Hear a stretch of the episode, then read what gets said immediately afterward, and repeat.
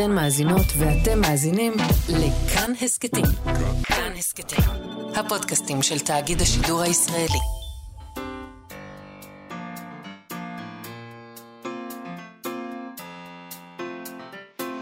מה שכרוך. עם יובל אביבי ומה יעשה לה. שלום, צהריים טובים. מה שכרוך, מגזין הספרות היומי בכאן תרבות, 104.9 ו-105.3 FM. יובל כבר מצחיק אותי באולפן, מקווה שעוד מעט תטעמו מכל הטוב הזה. אני אנסה לעשות את זה בשידור. אה, תשתדל, כן. אז אנחנו, אפשר למצוא אותנו גם ביישומון של כאן, או באתר של כאן, ובשלל יישומוני ההסכתים, על ההפקה, טל ניסן, על הביצוע הטכני, שלומי יצחק, שלום לכם.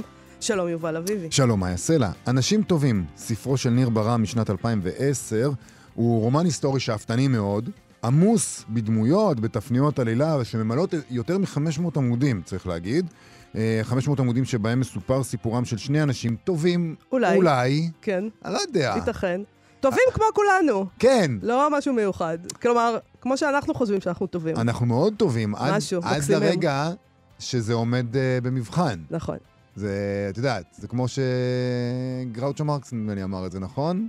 אה, אלה העקרונות שלי, ואם לא מוצאים חן בעיניך, אז אני אחליף אותם. בדיוק. אז, אה, אז את יודעת, מה שמגדיר אותך כטוב אה, בזמנים מסוימים, לא מגדיר אותך כטוב בזמנים אחרים, וכאן מדובר על שני צידי המתרס של מלחמת העולם השנייה, שאני לא בטוח שיכולת להיות טוב שם, יכולת לשרוד. למה? יכולת להיות פרטיזן ולוחם חופש. יש אופציה כזאת, יובל. שקול אותה. אבל זה אומר. שאתה טוב? את יודעת בוודאי. איזה דברים הם עשו? עשו דברים, את מה שהיה צריך לעשות. אוקיי, אתה יכול להיות לא, בסדר, ולהילחם אני על. החופש שלך. לא, לא, נכון. אני מבין את האתוס שלך. עכשיו אנחנו נכנסים לשאלה של האם להטיל פצצת... מתי היה הרגע שהבנת את האתוס שלי? מוקדם יותר. אה, אנחנו נשאלים- אה, האם להטיל פצצת אטום. זה דבר טוב או רע כשזה נדרש? זה דבר רע, וזה לא... ואף פעם זה לא נדרש. הבנתי. אבל פרטיזן זה נדרש. כן. בסדר. ברור. אז עכשיו אנחנו יודעים מה זה טוב ומה זה רע. אפלטון סיים את תפקידו ההיסטורי. חיכית רק לי, שאני כן. אספר לך. אז טוב, אז שני האנשים האלה, תומאס הפרסומאי, תומאס, סליחה, הפרסומאי הגרמני שמשתלב אה, במנגנון הנאצי, ואלכסנדרה הרוסייה שמשתפת פעולה עם השלטון הסובייטי, אה, וזה באמת תיאור קצרצר מאוד וגס מאוד של מה שקורה שם, כי זה בסך הכל רומן היסטורי עב כרס, עם עלילה מורכבת. ושני המאפיינים האלה מעלים את השאלה, מי ייקח על עצמו את המשימה הבלתי אפשרית לאבד את הספר הזה להצגה. והאיש הזה הוא מיכאל קייט, שלקח את הספר והעלה אותו על הבמה, ואנחנו נדבר היום עם שניהם, עם מיכאל קייט ועם אה, ניר ברעם, על ההחלטה לאבד את אנשים טובים. על ההצגה הזאת, כן. להצגה, ו- איך ו- עושים את זה? אה, והייתה, אה, יש פרמיירה ארצית עכשיו, בימים אלה, וגם מעניין איך הקהל מגיב לזה. כי זה אני לא רואה, ההצגה, הספר, לא פשוט לקריאה, יש שם הרבה אה, טריגרים, טריגרים לדור הופה, ה... יש טריגרים. טריגרים, טריגר שואה. מה מה הטריגר? אה, טריגר שואה זה. טריגר עכשיו? לא יודע. אוקיי. אה, כן, תשמעי, יש אנשים ש... שזה טראומטי עבור כולם, כולנו כן. זה טראומטי עבורנו. לא, לא ידעתי שצריך איזה אזהרת טריגר שואה. זה יפה. אני לא יודע, חדש לי. נשאל אותם. בסדר? אה, נדבר גם עם יונתן דורון שלנו בפינתו עובר מסך על מהמם. גיבור ילדותי. גם גיבור ילדותי. אני כל כך אוהב את מוזר, טרזן. אבל כן. אני כל כך אוהב את טרזן, אהבתי את הספרים האלה. אני לא זוכר באיזו הוצאה זה יצא, אהבים כריכה קשה, שרואים את הציור על הזה. ולנו היה גם מלא קומיקסים, מלא נכון? קומיקסים, קומיקסים מלא. מלא קומיקסים, כן. שחלקם הוא בכלל לא, לא קרובים בכלל לעלילות של הספרים. היו שם איזה אלף חוברות, אני לא יודע כמה. נכון. ואהבתי את שניהם. אז אנחנו אה, עוד מעט נדבר על כל הדברים האלה, ואנחנו מתחילים עם ספריית אה, שיבולת מבית הוצאת סלע מאיר וקרן תקווה, שהודיע בסוף השבוע שהם מקדימים את ההוצאה לאור של האוטוביוגרפיה של ראש הממשלה לשעבר בנימין נתניהו. ביבי סיפור חיים, כך קוראים לזה. אה, היא אמורה הייתה לצאת אחרי הבחירות בסוף נובמבר, אבל עכשיו החליטו להפיץ אותה כבר בחול המועד סוכות, ב-14 באוקטובר. אה, אני כבר רואה את תיאוריות הקונספירציות שטות בחלל... אה, אני אפילו לא חשבתי על זה כקונספירציה, זה פשוט נראה לי נורא ברור מה שקרה פה. לא. לא? מה פתאום? אוקיי, בסדר. מה פתאום? אני אסביר לך. הם כן. טוענים שההחלטה התקבלה בעקבות החלטת ההוצאה האמריקאית, סיימון אנד שוסטר משבוע שעבר. אה, שם הם החליטו להקדים את המהדורה ככה האמריקאית. סתם בסיימון אנד שוסטר בא להם להקדים. הם משום- אמריקאים, יש אה. להם המון שיקולים שאנחנו בכלל לא מבינים. מהמם. כן. 18 באוקטובר, שם זה יצא, והם עושים זאת, אה, ההוצאה הישראלית, שהיא פועלת כדי להבטיח שהקורא הישראלי יזכה לקרוא את המהדורה הישראלית במקביל לזו האמריקאית. זה אה, לא הגיוני שהאמריקאים יוכלו לקרוא את זה, בזמן שהם שאנחנו... ידעו לפנינו. בדיוק, אנחנו הישראלים אה, ניאלץ אה, להמתין, לא יקום ולא יהיה. הם גם הודיעו שהעבודה המאומצת בתקופת החגים, זאת אומרת, הם, הם הקדימו את- את הלוח זמנים. אה, זה קשה מאוד, אז העבודה המאומצת בתקופת החגים גם גרמה לכך שהוקטנה כמות העותקים הצפויה במהדורה הראשונה של הספר. זאת אומרת, הם אומרים, הם לא מוקדם. ידפיסו להדפיס, הם לא יספיקו להדפיס הרבה ספרים. או, כן. או, או שזה תרגיל ביחסי ציבור שנועד ל- ל- ליצור ביקוש רב, אף יותר מהביקוש הרב שצפוי ממילא. אולי, לכאורה, סוג של קריאת אני הולך של מוכר הארטיקים אני בים. הולך, תגידו להורים. אני הולך, ותכף תדעו, תדעו שתכף לא יהיה, ואין מספיק לכולם, תבואו ראשונים. טוב, אנחנו דיברנו על הספר הזה, וגם עסקנו בסוגיה הזאת, אה, למה לא להוציא את הספר לפני הבחירות, אה, והאם אה, לא מוציאים אותו לפני הבחירות, כי זה בעצם תעמולת בחירות, אז אולי זה לא, לא חוקי. אה, עכשיו עולה השאלה, האם חלק מהסיבות להקדמת ההוצאה, אה, הם באמת כדי להספיק להוציא אותו לפני הבחירות, אה, אתה יודע, כדי שאנשים, אולי זה יעזור, אולי זה יעזור. אה, למרות שאולי... אני, אני, אני לא חושבת שזה הסיפור. אני חושבת שהסיפור הוא הספר שיצא ממש עכשיו לאור, צופן נתניהו, הביוגרפיה שכתבה העיתונאית מזל מועלם במשך שבע שנים, והתפרסם בהוצאת כנרת, והם פחדו, בצדק, עם כל היחסי ציבור שהם עושים. לביבי, שאנשים יבואו, יראו את הספר של מזל מועלם ויקחו אותו. אה, והיא גונבת להם את הרעם, נכון? אז לא מתאים, לא מתאים. גונבת את. הרעם, זה טוב. זה ממך. אה, אני? כן. לא פלא שזה טוב בעיניי. אני או- מאוד מחבב את עצמי, כן. תני לי להמליץ לך על עצמי. כן. תשמעי, יכול להיות שאנחנו סתם קונספירטורים, אלה שת... סתם שיקולי, זה לא קל, סתם שיקולי הפצה נקיים ברור. מאינטרסים כאלה ברור, ואחרים. איזה אינטרסים ככה- יש לאדם שהוא פוליטיקאי? ככה יצא. Mm. ככה פשוט יצא. אה, מה שזה לא יהיה, משמחת לפחות העובדה שנצטרך לחכות קצת פחות, חודש פחות בערך. שמע, יש עוד איזה עניין שהסתכלתי באתר שם של שיבולת, כן. וראיתי משהו שלא ראיתי אף פעם, אל- אלא אם כן לא הבנתי כלום. אבל אם אתה רוצה לקנות את הספר דרך אתר שיבולת, כן? אני לא מצאתי דרך לקנות את הספר, רק את הספר של נתניהו. אהה. זאת אומרת, הם אומרים לך, אתה יכול או לקנות 15 עותקים, או 10 או 5, או שאתה יכול לקנות את זה ביחד עם מרגרט תאצ'ר, אה, המנהיגים מארזים. אתה. יכול אה, מארזים, אתה לא יכול לקנות את הספר לבד. באמת? זה עוד לא ראיתי כזה דבר. אבל אני- ככה זה אני- נראה שם. אני לא בטוח שזה יכול להיות. מה, אוקיי, בן אז יובל, לקרוא- אני- עוד מעט אה, בהפסקה, ש- כשיש שיר, אגלוש. שמתי לך שיר היום מדהים, אני אגלוש. אה, אתה תלך לבדוק את זה. כי אני ראיתי- אני לא מצאתי, אבל זה די ידוע שיכולות הטכנולוגיות שלי הן אה, שנויות. במחלוקת, שנויות במחלוקת לכל הפחות. לא, מה פתאום. טוב. לא- אבל אני רוצה להגיד לך שאני, אה, אני לא זוכר אם זה היה בטוויטר או בפייסבוק, אבל כבר ראיתי שלעמית סגל, אה, מדהים, איך הוא השיג- 12, איך הוא השיג כבר יש עותק? עותק. מה, אתה חושב שיש לו פרוטקציה? לא יודע. אתה אתה רומז לזה? אני לא אמרתי כלום, אני אמרתי, אני, אני אמרתי שראיתי תמונה שלו קורא בספר. אוקיי, אני התחלתי לקרוא את הספר של מזל מועלם, נו. והוא מע- מעניין אותי מאוד, בינתיים. אה, מה נגיד ומה נאמר? אה, ברכות לביבי, שיש לו לא אחד, אלא שתי, שני ספרים. כן. אה, ממש ברגע קוסמי מתאים. כן, אה, המקריות, כנראה שיש אלוהים בכל זאת. טוב, יש לנו עוד קצת חדשות מעולם הספרות, בנושא שונה לגמרי, אבל לא בטוח. כי אני לא. רוצה להזכיר שצ'רצ'יל פעם זכה בנובל לספרות. אה, אוקיי, אוקיי, אה, ככה את. קושרת את זה, בסדר. הספריות בארצות הברית אה, לא יורדות מהכותרות, תמיד אה, בהקשר לספרים מוחרמים, לאחרונה, אתה יודע.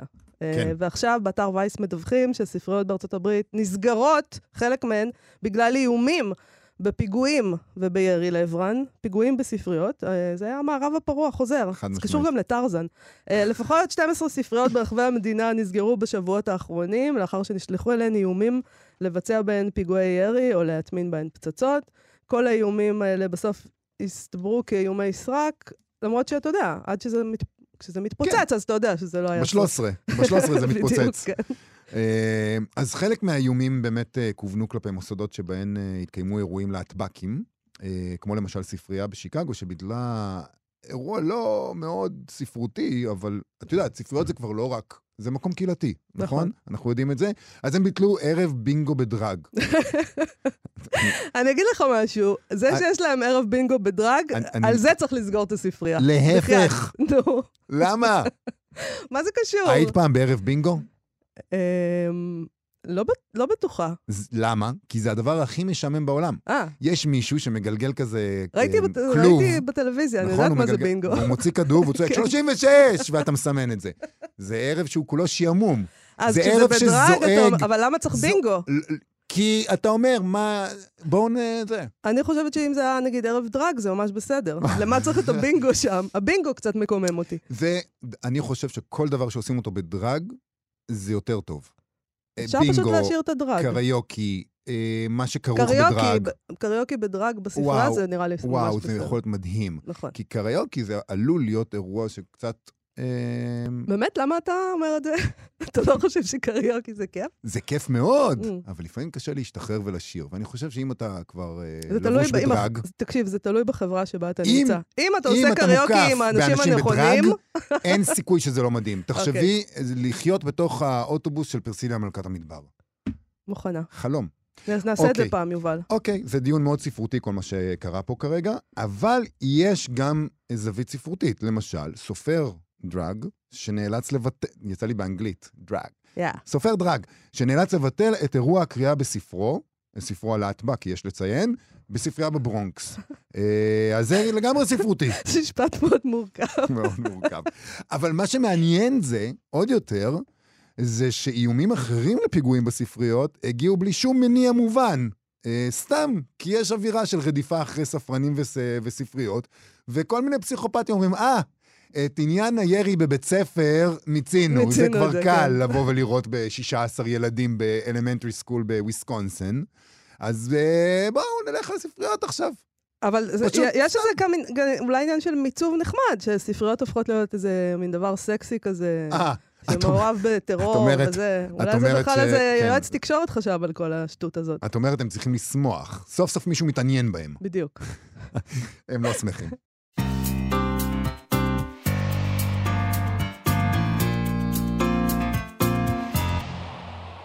אנחנו מה שכרוך. אנחנו מה שכרוך. תרבות. חזרנו, ובאמת ניצלתי את הזמן שבה אמריקה הדהד בה מאחורה, מהמם. אה, כדי לפנות לאתר של ספריית שיבולת, אה, ואכן אה, היכולות הטכניות שלה אכן, ואכן טעית. אכן טעית. כן. אז אפשר, אפשר... אבל, אבל אני מבינה רגע, לא למה טעיתי. לגמרי טעית. או, בדיוק. זה. הם קודם כל... הם, באתר רכישה הם קודם כל מציעים לך באמת לקחת את זה כחלק ממארז המנהיגים הגדולים.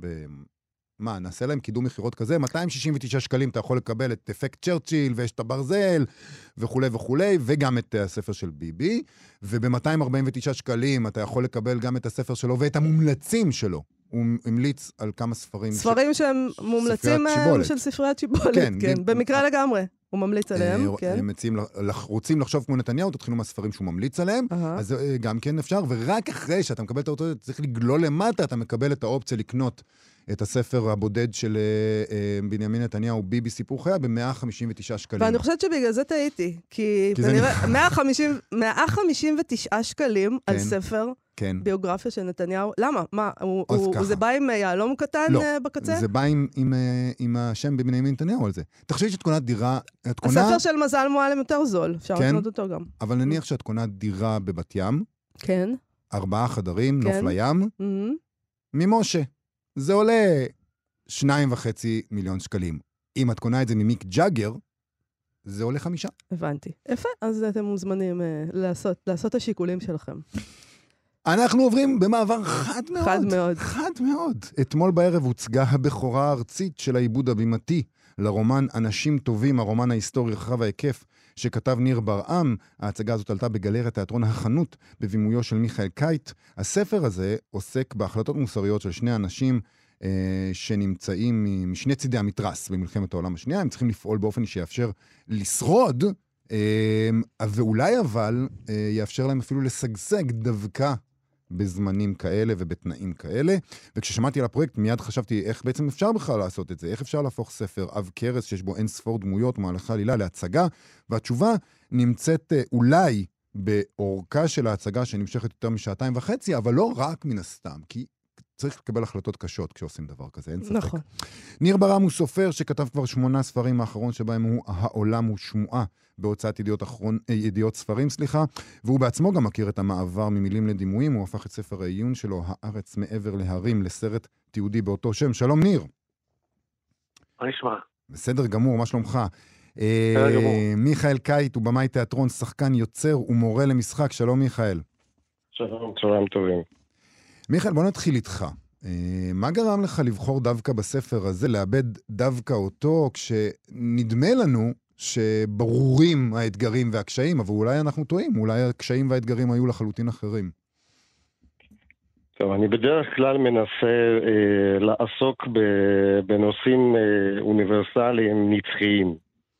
ואני חושב שהנושא של בחירות מוסריות, ההיתכנות בכלל של אה, בחירה מוסרית בתוך נסיבות שאינן מאפשרות בחירה מוסרית, הנושא שתמיד היה ותמיד אה, תמיד פרח ונמצא בתוך, בתוך הטבע האנושי של כל אדם, לדעתי. אבל אני רוצה להתחיל דווקא מהסוף. כן. אני חושב שמה שקורה היום בעולם, ואני מתכוון כמובן לאירועים שקורים היום ברוסיה ובאוקראינה, כן. אה, הפכו פתאום את כל העשייה שלנו, ואת כל הספר הזה, ואת כל, ואת כל הדברים שמתוארים בתוך הספר, לנורא נורא שקופים, צלולים וחדים. כיוון שאנחנו ממש ברגעים האלה, בימים האלה, כל יום שאנחנו פותחים פייסבוק או שרואים חדשות, אנחנו רואים בדיוק את זה, אנחנו רואים אנשים שכל יום צריכים לעשות בחירה, בחירה מוסרית או לא מוסרית, להחליט אם הם בורחים או נשארים, להחליט אם הם משתפים פעולה עם המשטר או לא משתפים פעולה עם המשטר, איך האנשים האלה מתנהלים, כיצד הם מצד אחד אה, מצליחים אה, להמשיך לחיות, לבנות את חייהם, לנסות אפילו להיות מאושרים, כאשר ברקע יש תוהו ובוהו שלם של רדיפות, של, של, של עצירות, של הכנסת אנשים לכלא. אנחנו ממש, ממש חיים ברגעים האלה שם, ו, וכשהתחלנו לעבוד על זה עוד לא חשבנו כמה, כמה חד ואקטואלי כל הנושא הזה יהיה.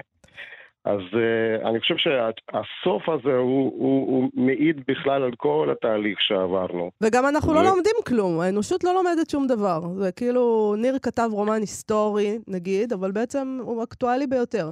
אנחנו ממשיכים עם, ה, עם השטויות שלנו. כי הוא עוסק, כי הוא עוסק, אה, אומנם זה, אומנם כביכול הספר כתוב ו- ומתייחס לאיזו תקופה היסטורית, אבל הוא לא, הוא לא, הוא לא, זה לא רומן היסטורי, זה רומן על אנשים. כן. והאנשים לא משתנים, משתנ, משתנ, משתנה הסביבה. כן, יש טכנולוגיה, בניינים גדלים, מכוניות וזה, אבל הטבע האנושי במהות שלו לא משתנה. והעניין הזה של אה, אדם שרוצה מצד אחד לחיות את חייו, ומצד שני הוא מבין שבשביל לעשות את זה הוא צריך אולי לבגוד בעצמו, בעצמו, או לבחור, לעשות בחירה שאינה מוסרית, הדילמה הזאת היא כל הזמן קיימת, ואנחנו באים אה, וחוקרים את הנושא הזה ומנסים לא לשפוט את אותו אדם, אלא דווקא להבין את המניעים שלו בעיקר, ו... ולנסות להבין מה גורם לאנשים לקבל החלטה כזאת או אחרת ב... בנסיבה כזאת או אחרת. אבל אני חושב, ש... אני חושב שעוד עוד דבר שהוא מאוד מאוד חשוב גם בהצגה וגם בספר, זה שניר וגם אנחנו בתוך ההצגה מנסים אה, להוליך אותם, את שני הגיבורים של הספר, איזשהו מסלול שהם לא רק שהם עושים את הבחירה כביכול הלא מוסרית, אבל מאוד מובנת ואפילו מוצדקת בשבילם, אלא הוא מנסה, אני מתכוון לניר וגם אנחנו, מנסה להוביל אותם גם למקום שהם, אה, שכמו שאומרים, נופל להם האסימון, כן? מהמם. שהם מבינים את גודל האסון שהם, שהם אה, הפילו על עצמם, כי בעצם אה, הם הופכים, דרך ההחלטות האלה, הם הופכים למרצחים פסיביים. כן? זאת אומרת, הם, הם, הם הופכים לאנשים שבגללם, בגלל המעשים שלהם או בגלל ההחלטות שלהם, נהרגים או נרצחים אה, עשרות אלפי אנשים. ובנקודה מסוימת הם מגיעים להבנה שזה מה שקרה, ואז גם ניר בספר וגם אנחנו בהצגה עושים תפנית שבה אנחנו בעצם, אה, אנחנו ממקמים את שני הגיבורים האלה אה, על מסלול חדש, מסלול של כפרה, או אם תרצו, גאולה אישית, או חרטה, וגם הנושא הזה היום הוא מאוד מאוד מאוד אה, אקטואלי, כי מדברים גם, גם על אנשים שהיום לצורך העניין משתפים פעולה עם כל מיני משטרים ורודנים, שביום מן הימים הם יצטרכו לתת אה, חשבון. לעבור את, לעבור את המסלול הזה אל הגאולה האישית, הם יצטרכו לכפר על מעשיהם, כן. אלא אם כן הם ימצאו את עצמם אה, או, או בשולי החברה, או אפילו במקום עוד יותר אפל, כמו... או בבית סוהר. כן. כן. ניר, אה, אתמול בעצם ראיתם את ההצגה מול קהל. איך היה התחושה לראות את זה אה, בפעם הראשונה, מול קהל, לראות את הדמויות האלה קמות לתחייה, לראות את התגובה של הקהל? תראה, זו חוויה מאוד מעניינת, אה, גם בגלל שהאינטרפטציה של מיכאל לדמויות היא קצת שונה משלי, באופן מעניין אני חושב. זאת אומרת, אני חושב שהסיפור של הספר הוא לא רק הרצון לשרוד, הוא, כמו שאתה אמרת בהתחלה, הוא רצון לשגשג, הוא הרצון להצליח, והוא, ואני מסכים, מיכאל, לא ספר ש, ש, שהמטרה שלו זה להבין תקופה היסטורית, להבין את המכניזם האנושי שבו אתה רוצה לחקור את הכישרון שלך ולגבות את היכולות שלך, ולאן אתה יכול להגיע. ואתה משתמש במשטר כמו שהוא משתמש בך, כדי לעשות את החקירה הזאת. ושני האנשים האלה הם לא במקרה אה, מאוד כישרוניים, מאוד מוכשרים, מאוד אמביציוזיים, ומאוד לא אידיאולוגיים. זאת אומרת, החבירה שלהם למשטר היא במקום כזה. ולכן זה היה מעניין, כי אני חושב שמיכאל היה אולי קצת יותר אמפתי כלפי הדמויות האלה מאשר הספר היה, בעיקר לגבי תומאס נגיד, הדמות הגרמנית בספר, שמשתף פעולה עם הנאצים, אז לכן האינטרפטציה הייתה מעניינת, ובצד שני זה היה מאוד מעניין לראות דברים שכתבתי לפני עשר שנים, משפטים שכתבתי, אה, אה, עולים על הבמה ומדוברים באופן כזה חי ומלא, זה, זה, זה היה קטע מרגש. אומרת, וזה אתה- שיש אתה פרצוף אחרת. ל- לתומאס ואלכסנדרה, פתאום יש להם פנים, אני לא יודעת, אתה דמיינת אותם אולי אחרת. כן, דווקא, למשל, תומאס, אה, לדוגמה, הוא מאוד מאוד דומה למה שאני דמיינתי. Mm. אה, כאילו, השחקן בהצגה, אה, פאולו. אה, סאצ'ה קצת שונה, באופן טוב, אבל אה, תומאס דומה למה שאני דמיינתי. זאת אומרת, זה הטיפוס הזה שהוא, אתה יודע, שהוא קצת זיקית כזאת טיפוליטית, ושיש לו כישרון דיבור אה, אה, כל כך, כל כך אה, מופלא, ושהוא יכול לשחק כל תפקיד, ללבוש- כל מסכה, זה היה די דומה. אני חושב ש... אבל מה שהיה מעניין זה שההצגה כן מעוררת רגש כלפי הדמויות, שהספר אולי לא מעורר. זאת אומרת, סוג של מין הזדהות איתם. הזדהות, סוג מסוים אפילו של חיבה, סוג של רצון שהם יצליחו בסוף למרות הדברים שהם עושים, ולכן זה היה לי, זה היה, זה היה לי מעניין. זאת אומרת, מישהי, מישהי שגמרה לראות את ההצגה, אמרה לי, אה, כש, כשיצאה החוצה, היא אמרה, אני מאוד מאוד אה, הבנתי את מה שתומאס עבר. אני מאוד מאוד עכשיו, אתה יודע, מדובר פה על בן אדם שבסופו של דבר אחראי למוות של אלפי אנשים, חלקם יהודים. אז זה היה, מהבחינה הזאת זה מעניין, המעבר הזה מייצר יותר הזדהות עם הדמויות. יכול להיות גם שזה קשור לזה שזה על הבמה. אה, קל לך יותר אה, ליצ... ליצור איזו הזרה מול דמויות בספר, וכשזה אנשים חיים שזזים מולך על הבמה, אז אתה פתאום אה, או מרגיש שניר עליהם פחות חן. מרחם על הקוראים שלו, יכול ממה. שמיכאל על הצופים שלו. או שהוא מנסה להשיג משהו אחר, אני לא תראה, יודע. תראה, מיכאל לא מרחם על הצופים שלו, זו הצגה לא קצרה בכלל, צריך להגיד. כן. אבל אבל אני חושב שמיכאל, ה- העיבוד, העיבוד המבריק שמיכאל עשה לדעתי, והוא לא לגמרי עם הספר, זה בסצנות. יש שם סצנות מאוד מאוד חזקות, מאוד מאוד מותחות, שהופכות את הסיפור ל- לכמעט סיפור מתח במובן מסוים. זאת אומרת, חלק מהסצנות הן באמת מאוד דומות לאיך שאני דמיינתי אותן, וחלק הן גם חדשות, הן לא היו בספר. אבל, ואני חושב ש... אבל בשביל סופר ש...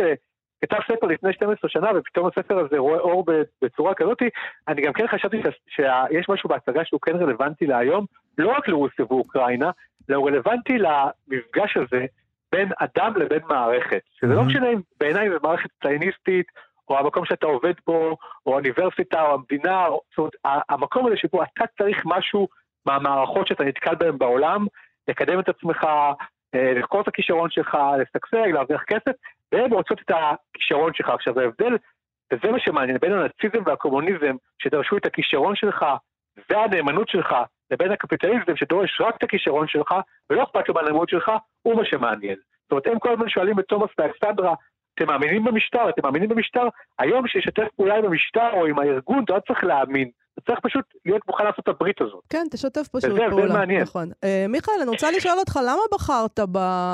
בדבר הזה שניר מדבר עליו, באמפתיה? כלומר, שיהיה אמפתיה כל... כלפיהם. אני חושב, ש, אני חושב שכשאנחנו מדברים על, על אמפתיה, אה, אז אה, אני חושב שגם לניר יש אמפתיה כלפי הגיבורים, רק שזו אמפתיה של הסופר וסופר הוא, הוא, הוא בכל זאת אדם ש, אה, שמבטא את עצמו דרך מילים. אה, האמפתיה של במאי או של שחקן זה אמפתיה מסוג אחר, זה, זה אמפתיה שנובעת ממקום uh, אינטלקטואלי, רגשי, אמוציונלי, אסוציאטיבי, פסיכופיזי אם תרצי, זה, זה פשוט סוג של אמפתיה uh, טיפה אחרת, ואני חושב שאבל במהות גם לניר וגם לי יש אמפתיה לדמויות. אני חושב ש... תראי, הספר הוא, הוא, הוא כמעט 600 עמודים. אה, ההצגה אומנם שעתיים וחצי, אבל, או קצת יותר, אבל תאמינו לי, אה, אנחנו הוצאנו מהספר את עיקר הדברים שמשרתים גם את הפענוח הבימתי. וגם הרגישו לנו חדים, דרמטיים, אה, אה, כאלה שמקדמים עלילה בצורה ברורה, מקדמים את, את הקו העלילתי והפסיכולוגי של שני הדמויות. זאת אומרת, יש, יש פה, צריך, צריך להבין שעדיין אה, זה רק, העיבוד הזה הוא סוג של תמצית של הרומן, ועדיין זה דורש זמן, כיוון שאני משוכנע, וזה כבר לא קשור רק להצגה הספציפית הזאת, אלא קשור בכלל לתפיסה המקצועית שלי, שצריך, שקהל צריך לעבור מסע ביחד עם ה... הוא צריך להיות חלק פעיל לחלוטין בתוך ההצגה, הוא לא צריך לשבת על הכיסא ולנוח, הוא צריך להיות חלק, חלק פעיל, צריך לחשוב הוא צריך לעבור רפלקסיה, כן. הוא צריך לחוות אה, חוויה אינטלקטואלית, אמוציונלית, רגשית, אסוציאטיבית. יש ההצגה הזאת אה, אה, מלאה גם לא רק בדברים עלילתיים, אלא בהרבה מאוד מקומות שיש בהם אסוציאציות ודימויים, שדרכם אנחנו מנסים לחשוף את עולמם הפנימי של שני הגיבורים בשביל להבין את המניעים שלהם למעשים שהם עושים. ועוד דבר שחשוב לי להגיד, וזה אני פשוט ממשיך את מה שניר אמר, שזה מעניין, נכון שאנחנו מדברים על שגשוג, אבל אה, אנשים שמנסים לשגשג או, או לקדם את עצמם, אבל עוד דבר שהוא חשוב בעיניי זה שאיך אה, אדם מרגיש כשהוא נכנס לתוך מערכת, משתף איתה פעולה על מנת לשגשג או להציל חיים של, של עצמו או של הקרובים שלו, והוא לא לגמרי חולק את העמדות של הארגון הזה. כן. זאת אומרת, אה, וזה, וכאן ניר צודק, זה לא, אני התחלתי את, ה, את השיחה על רוסיה ואוקראינה כיוון שזה פשוט נורא היום בולט, כל העולם מדבר על זה. אבל זה לגמרי נכון מה שניר אומר, זה בכל מקום. אה, על, על צד אחד של המאזניים אה, מוסר, כן, אידיאלים, אם תרצו ניקיון של בן אדם, על צד שני של המאזניים טובה אישית, רצון אה, לשגשג, רצון להתעשר, רצון אה, לתפוס מעמד, רצון לקבל תפקיד, ובעצם הדילמה הזאת היא כל הזמן מולנו. אני יכול להגיד משהו, הערה קטנה רק לגבי מה שמיכאל אמר. אם תחשבו על זה לעומק, כשאנחנו מדברים על בחירות מוסריות, ברוב המקרים של איזה שיגעון שתקף אומה, בין אם זה שיגעון שגרם לג'נוסייד או המקארתיזם, ארה"ב, או מקרים יותר קטנים ויותר גדולים, רוב האנשים שיתפו פעולה. זה אומר שרוב בני אדם לא מוסריים? זאת רוב האנשים תמיד, תחשבו על כמעט כל מקרה, מקרה כזה בעולם. הרוב המוחץ שיתף פעולה. חלק קטן היה שותף לפשעים באמת, והרוב שינו את הגלגלים של המערכת. גם לשתוק בקשר לזה זה לשתף פעולה. כן, להמשיך בחיים להמשיך בחיים שלך. כן. בחירות מוסריות זו מילה נורא גדולה ונורא יפה, אבל בסוף, כמו שמיכאל אמר, זה מאוד אהבתי. טבע האדם לא כל כך השתנה באלפי השנים האלה שחלפו. אה, מיכאל, אני רוצה לסיום... ותחשבו רגע, אני רק רוצה, כן. תחשבו רגע שהאבסורד אה, בתוך החברה שלנו, בכלל בתוך ההתקיימות שלנו בעולם הזה, שדווקא אנשים ש... בתוך הנסיבות הקשות האלה אה, עושים כן בחירה מוסרית, כן בחירה מוסרית, הם הופכים לגיבורים. תחשבו למשל, סתם דוגמה הכי מפורסמת של יאנוש קורצ'ק. Mm-hmm. הוא, הוא בעצם עשה בחירה מוסרית, הרי הוא יכל לשרוד, הוא יכל להמשיך לחיות, אבל הוא הלך יחד עם הילדים לת, לתוך תאי גזים, כיוון שהוא הבין ש, שהוא, שאם הוא יישאר בחיים בידיעה שכל הילדים האלה הלכו ומתו, הוא לא יוכל לחיות, אה, הוא יהיה אולי חי פיזית, אבל נפשית הוא לא יוכל לחיות. ודרך אגב, זה בדיוק מה שקורה לגיבורים במע... בחלק האחרון של ההצגה. שברגע שהם מבינים שהם לא יכולים באמת אה, אה, לכפר על, על החטאים שהם עשו, הדרך היחידה שהם, אה, שהם יכולים ללכת זה דרך ההתאבדות. זה דרך אה, ללכת לאבדון. אני רוצה לשאול אותך, לסיום, מיכאל, תספר למאזינים שלנו איך הם יכולים לראות את ההצגה הזאת, איפה זה עולה, מתי. אה, אנחנו קבוצת תיאטרון עצמאית, ולכן אנחנו נודדים אה, מבית לבית. הקבוצה נקראת פרויקט תיאטרון רב-תרבותי, Multicultural Theater Project. אני מנהל אותו כבר אה, שמונה שנים. ההצגה הספציפית הזאת עולה באולם של תיאטרון החנות אה, בדרום תל אביב. אה, חשוב אה, אולי להגיד את, ה, את כל היוצרים, אה, אה, הם לא רבים, זה שחקנים, זה פאולו מאורה שמשחק את התפקיד של תומאס, ופולינה סרג'אנט שמשחקת את, ה, את התפקיד של אלכסנדרה, ועוד שלושה שחקנים שבעצם מייצרים עולם שלם של דמויות שונות ומגוונות שסובבות כל הזמן את, ה, את שני הגיבורים, זה ויטלי ווסקובויניקוב, ילנה קוכונובר וולדיסלב פסחוביץ'.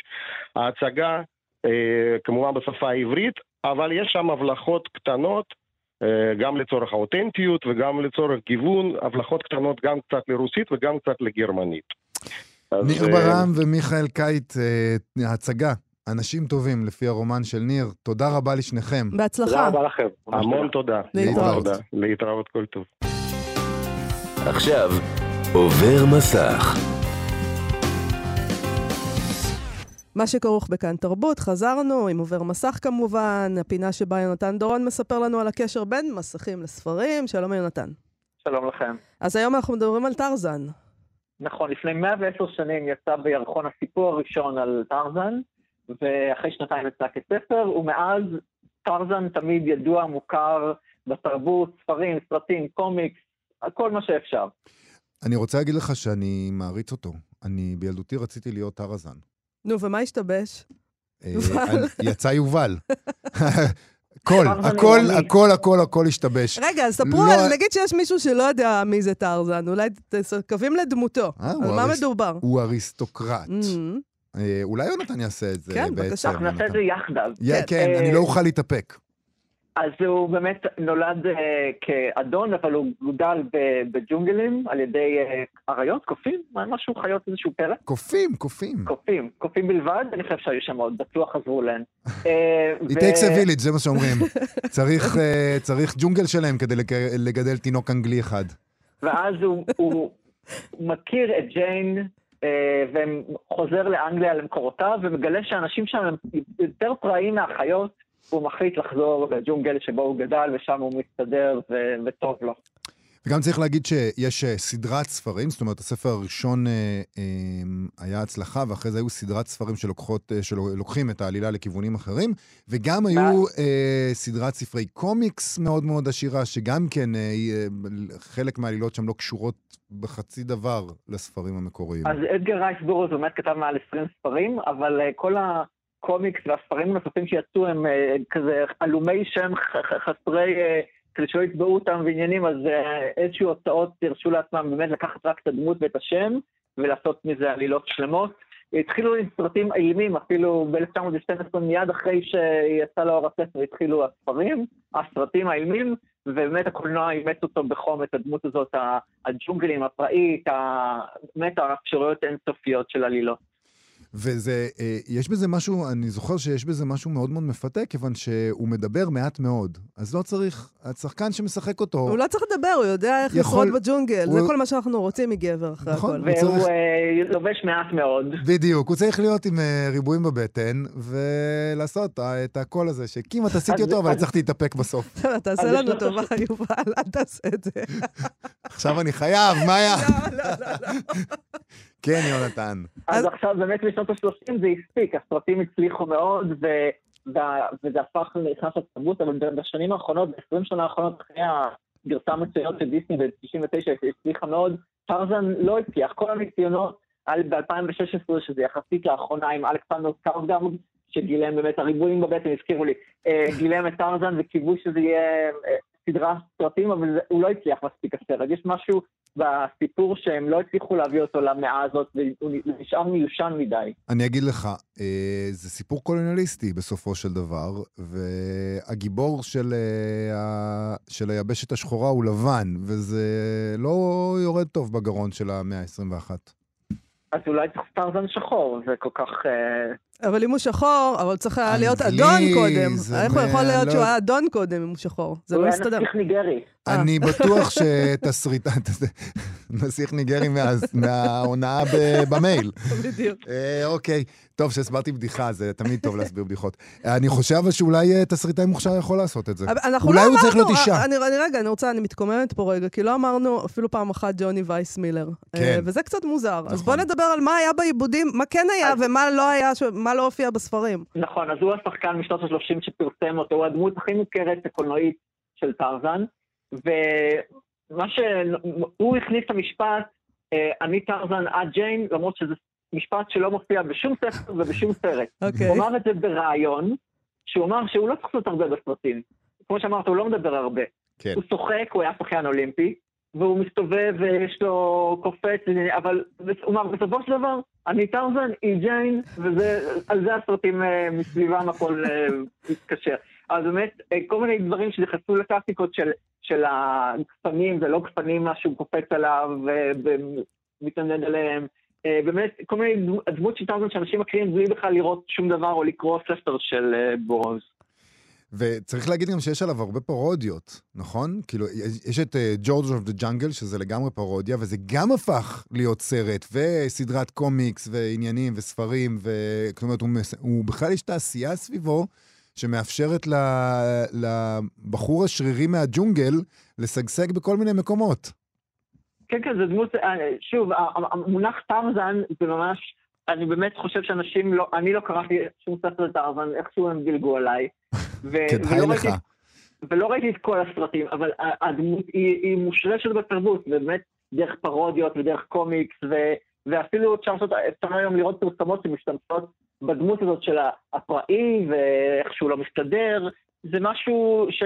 משהו שמאוד קוסם לנו בעצם, מישהו שגדל לא בצורה עירונית, ואז הוא דל מחוץ למים, והוא בוחר לקפוץ חזרה לביצה שהוא גדל בה. אני זוכר שגם ב- בלימודי אה, מדעי המוח אה, שיש לי בעבר, תמיד היה את הדיבור הזה על מה קורה, יש מקרים אמיתיים של אנשים שגדלו ב- בקרב חיות, ויש עם זה בעיה קשה. אתה לא יכול לחזור אחרי זה להיות אציל אנגלי אחרי שגדלת עם חיות. זה, לא, זה... אתה לא רוצה גם. לא, לא, אה, אתה- זה אתה- הסיפור פה, המ- המשל לא- פה הוא כזה שאתה גם לא רוצה, כי הם הרבה יותר אה, לא, לא, פראיים. אתה לא יודע לדבר אחר כך, אתה לא יודע שום דבר, אתה לא, אין לך את היכולת, אתה, משהו בהתפתחות למה? אם אתה, השכלית תשמע, אם אה, אתה, אם, אתה, שם. אם אתה אישה, אז אתה יכול להיות מי פייר ליידי, ולמצוא איזה גבר שלומד אותך להתנהג. גם זה תמיד קורה אופציה. רק בספרים. Mm. זה קשה מאוד אה, להתגבר על... אה, בכל אופן. הדבר הזה, לסיום, היה רב-מכר מאוד גדול, וגם הרוויחו שם הרבה כסף, נכון? כן. הוא הרוויח כל כך הרבה כס- כסף בורוז, שהוא קנה חווה ענקית בלוס אנג'לס, שקרא לה טרזנה, על שם הדמות שעשתה לו את הכסף, כן. וברבות השנים הוא מכר את רובה לשכונה, לפיתוח, שם הוא חי ומת עד היום, ויש שכונת טרזנה בלוס אנג'לס, בזכות הדמות שעשתה לו את כל הכסף הזה. זה הדבר, יפה. זה באמת מאוד. אחד הדברים הכי מדהימים בסיפור הזה, שיש בו שלל דברים מדהימים. אבל זה שיש עכשיו שכונה כזאת, אה, זה באמת, אני רוצה, אני רוצה לגור שם. אז אה, בסדר. אבל אז, רק אם. זה שכונה טובה, יובל, קריאה לסיום בכל זאת? כן?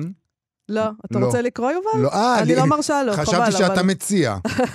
אני לא, אני לא, אני לא לא, לא, לא, אעשה את אנחנו זה. אנחנו ננסה אבל אתה יכול, אתה מהרגע יכול. הזה. לאורחים מותר לעשות מה של...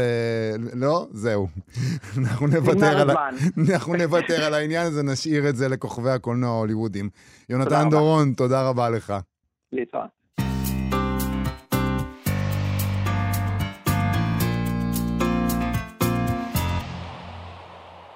מה שכרוך בכאן תרבות, חזרנו ביום חמישי הקרוב, יוכרז הזוכה בפרס נובל לספרות, אירוע מרגש בשבילנו, אנחנו ממש רוטטים, או זוכה, או זוכה.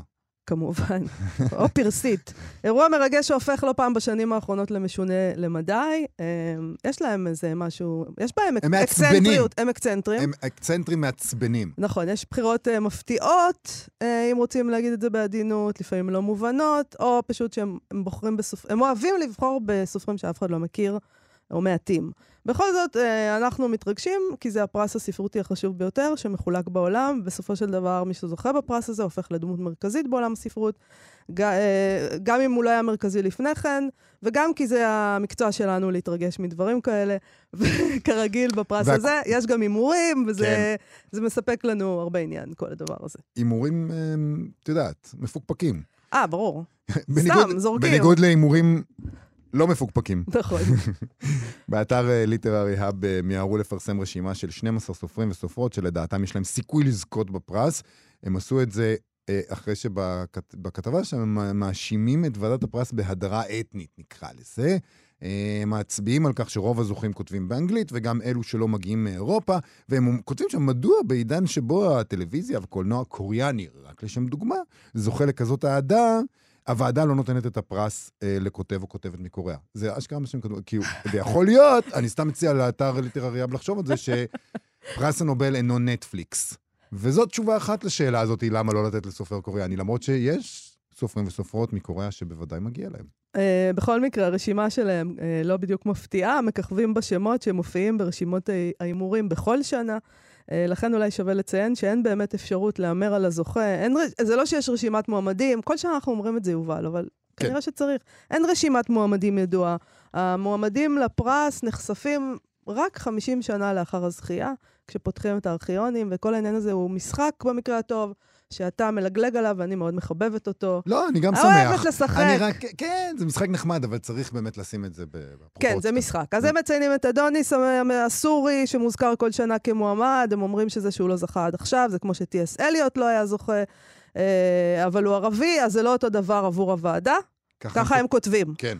בסדר. אה, עוד שם שהם מזכירים הם גוגי ואן טיוגו, הקנייתי, אה, שמופיע ברשימות האלה כבר שנים, אה, ואני ארנו, הצרפתייה, ואן קרסון, אמר, אה, מרגרט אותו דבר, אטווד, הכל כן. אותו דבר. כן. הם מזכירים גם את יון פוסה הנורבגי, אותו הם מכנים המורה של קנאוסגרד, שאת עצותיו קנאוסגרד לא לקח. וזה דווקא חיבבתי. גם יון פוסה מוזכר לא פעם הלוואי ראשונה. שקנאוסגורד יזכה, אתם כל כך תכעסו אה, כולכם. זה לא כאילו מוזכר. הגבר הלבן האולטימטיבי, ברור שהוא לא מוזכר, ולכן אולי הם יבחרו בו, הם לא אני אוהבים שאומרים רוצה- להם מה לעשות. שקנאוסגרד אה, ייקח בשביל דבר אחד. כדי שיהיה לי מה לומר כשאני שומע על מי זכה. אה, זהו. כן, יש לנו הרבה מה להגיד על אני, קנאוסגורד. אם אומרים לי נכון. קנאוסגרד זוכה, אז אני אומר, אה, אוקיי. יש עכשיו. לי רבע שעה מוכנה. אני, אני אגיד שאנחנו עושים משדר מיוחד אה, בהנחיית גואל פינטו פה ביום חמישי, אז אתם נכון. יכולים להצטרף אלינו, כמובן. לרגע הזה שבו אומרים לרגע את הנפלא. השם של הזוכה או הזוכה, וכולנו. עושים גוגל היסטרי כדי להבין מי זה הבחור הזה. עוברים לפרסומות. כן. אה, בקשר, בקשר ליון פוסה, הם מציעים למי שלא מכיר אותו להתחיל עם בוקר וערב, שזה ספר שתורגם לפני פחות משנה לעברית, כמובן בתרגומה של דנה כספי הנהדרת, שמצילה אותנו מבורות סקנדינבית מוחלטת כבר כמה וכמה שנים. אה, היא לא היחידה, אבל היא עושה עבודה מדהימה בדבר הזה. עוד שם שהם מעלים זה אה, שרנוש פרסיפור, סופרת האיר... הסופרת האיראנית שהייתה כלואה אה, שם במשך אה, ארבע שנים. אה, כאן יצא לפני כמה שנים הספר נשים ללא גברים שלה בהוצאת תשע אם נשמות. הם כבר לא היו כאלה נודניקים, אז היא כבר צריכה לזכות, אני בעדה. את אה, בעדה. כן. נאמנים, גם זה מתאים עכשיו, סופרת איראנית וזה. נאמנים לעניין הקוריאני, הם מזכירים שם את סוק יונג הואנג, אה, שכאן יצא ספרו האורח, שאנחנו אהבנו אותו, אני זוכרת. אה, לא יודעת, יש להם איזה עניין עם קוריאה. אה, הם כל הזמן רוצים סופרים קוריאנים, הם כותבים שאפשר לבחור בו אם הוועדה רוצה להפוך לרלוונטית יותר. כן. אולי זה קשור למשחקי דיונון. כן, אבל את יודעת, רק בגלל משחקי הדיונון, כאילו, בסדר. כן. זה נורא מוזר, האמת, התפיסה הזאת, שכיוון שהקולנוע והטלוויזיה הקוריאנית, פתאום יש להם איזה פריחה. הם בחרו במשהו כזה קוריאני, זה נכון. נשמע להם, אם יגידו סיני, אז יגידו, רגע, אבל המשטר בסין, וכאילו, תמיד אפשר למצוא איזה תירוץ. קוריאני נשמע להם, יש לי זה כמה, אקזוטיקה כזאת, אה, יש לי כמה דברים להגיד על זה, אבל תשמור את זה. כי אני לא צריך, אני אשמור את זה לעצמי, אה, כי ברגע שאנחנו מגיעים לכל המחוזות האתניים ולמה הם בוחרים ככה ולא אחרת, בסופו של דבר אני חושב שאני אומר את זה בצורה אחת, אבל אני יוצא גזען. אתה פשוט גבר לבן, אז בוא מאוד, תשב בשקט מאוד, רגע. בדיוק. אבל אני אפרד מהמאזינים. שלנו. אנא, אנא, אנא. תודה רבה לטל ניסן, המפיקה שלנו, ולשלומי יצחק, שעל הביצוע הטכני. בואו לבקר בעמוד הפייסבוק שלנו ושל כאן תרבות. אנחנו נהיה פה שוב מחר. להתראות. להתראות. אתן מאזינות ואתם מאזינים לכאן הסכתים. כאן הסכתים, הפודקאסטים של תאגיד השידור הישראלי.